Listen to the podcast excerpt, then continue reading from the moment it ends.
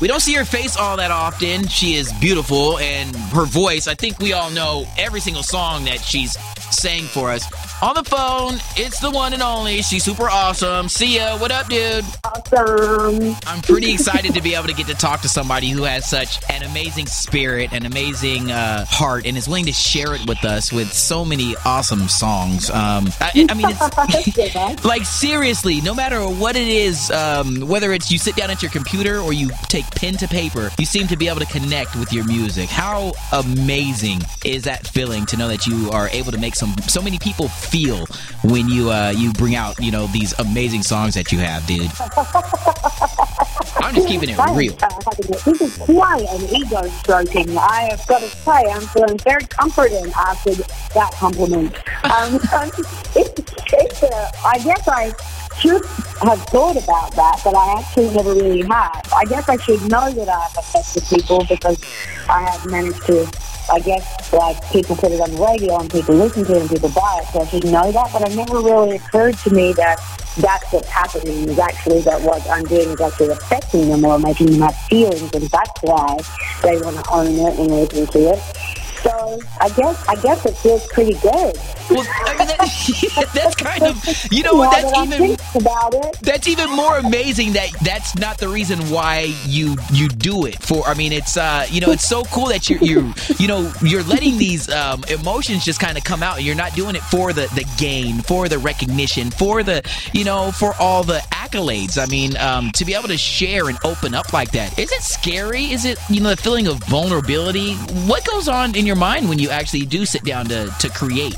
Well, it did used to be very scary, and um, I because I was very unsuccessful for such a long time that I have been doing this for oh probably like seventeen years. So for the first ten, it was quite scary, and especially the first five, it was like I felt very vulnerable when I would write down lyrics and I would overanalyze them, and I would. I was very insecure because I, truthfully, I didn't really want anyone to know what was really going on inside because I was afraid that if they knew that I was like sad or yeah. angry or any of those things, they would leave me. So, so I was very afraid to be authentic.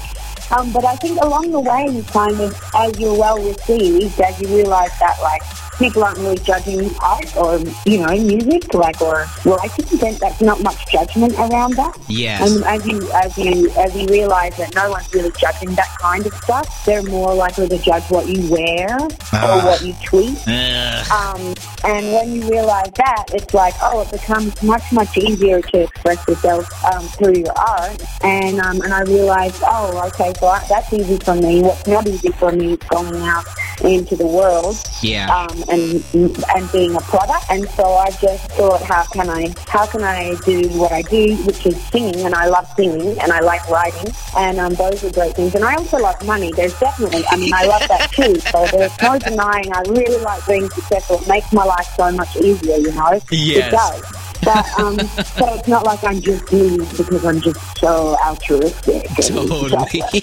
I love it. It's like I really do love all of those things. So Keep I had to just real. work out a way that I could do it and not have to be too worried about the other stuff that really isn't of any interest to me. The sort of um, you know, selling yourself Yeah. So I created that was something I could do. to, to know that there are so many artists and so many people who are uh, you know probably filling your email inbox or or voicemails you know wanting to get the opportunity to work with you the david Guettas of the world uh, you have an amazing track now with my dude travi and you know just everyone who you've been able to collaborate with how um, reassuring is that you know for you to know that it's like i'm, I'm kind of doing something right here Yeah, it is very reassuring. It's super validating. I mean, obviously, you know, you spend a long time trying to get, um, I don't know, or trying to feel like it's worth it. yeah I think everybody in any of their jobs, whether or not they're like, you know, a bricklayer or a, Yeah. a nurse, I think all we're, we're all looking for is a little bit of recognition and validation by our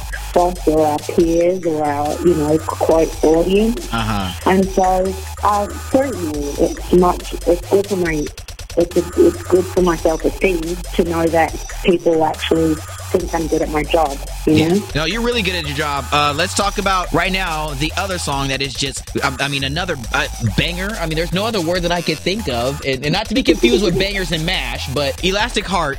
This song has been in my heart for a while when we first heard it on the Hunger Games soundtrack, and it just has continued to resonate, and it's continued to have that that heartbeat. It's pumped for so long to know that everybody now is like, yes, another one from Sia. Was there a bit of frustration, you know, with this particular record, knowing like, yo, come on, people, hello, get with it?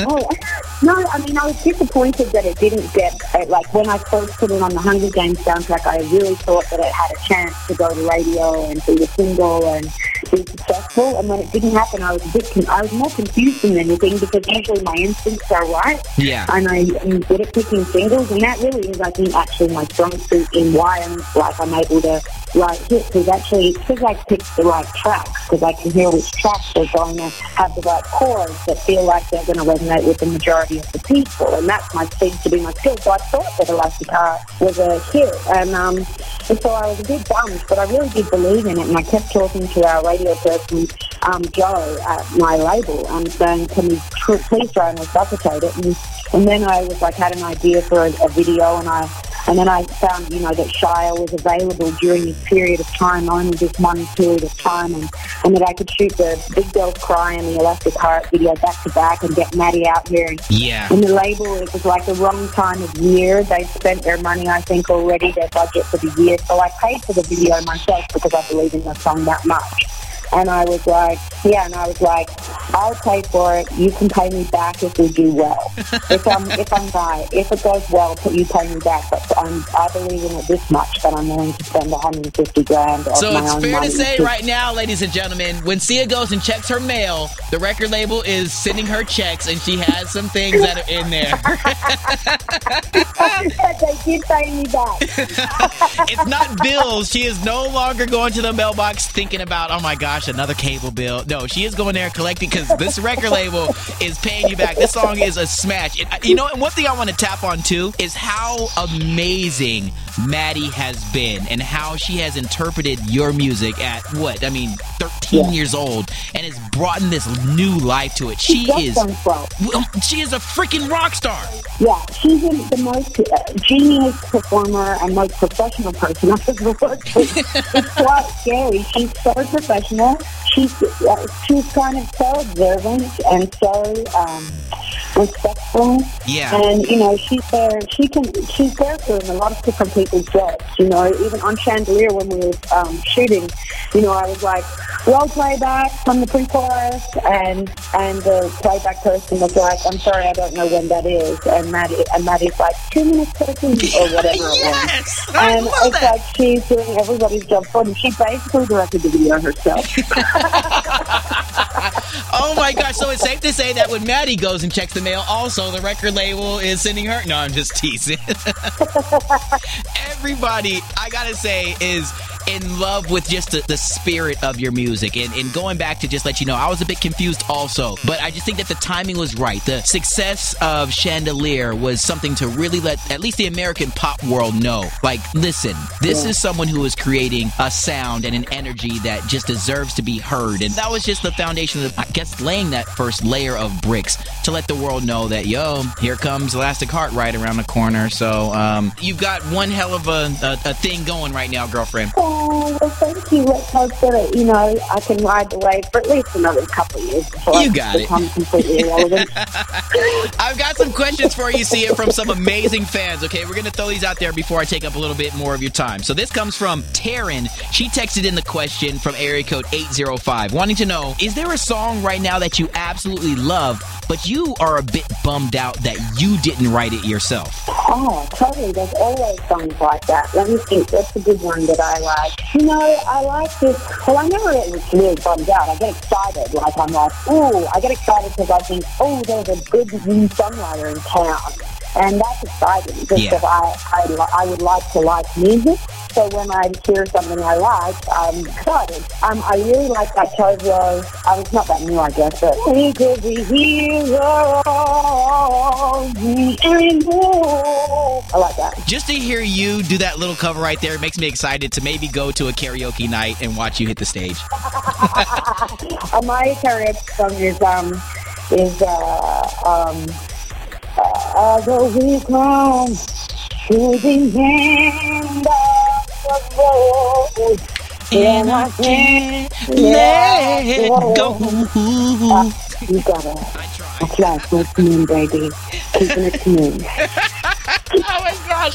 Hey, I love this question, and this is from um, a puppy fan such as yourself. This comes from at lovepup86 off of Twitter. What's your favorite name for a dog? Do you prefer like animal names like Coco or Nugget or like human names? What would be your favorite puppy name? Um, I mean, my plan, I was going to call my next puppy Xana. Wha- so relaxing.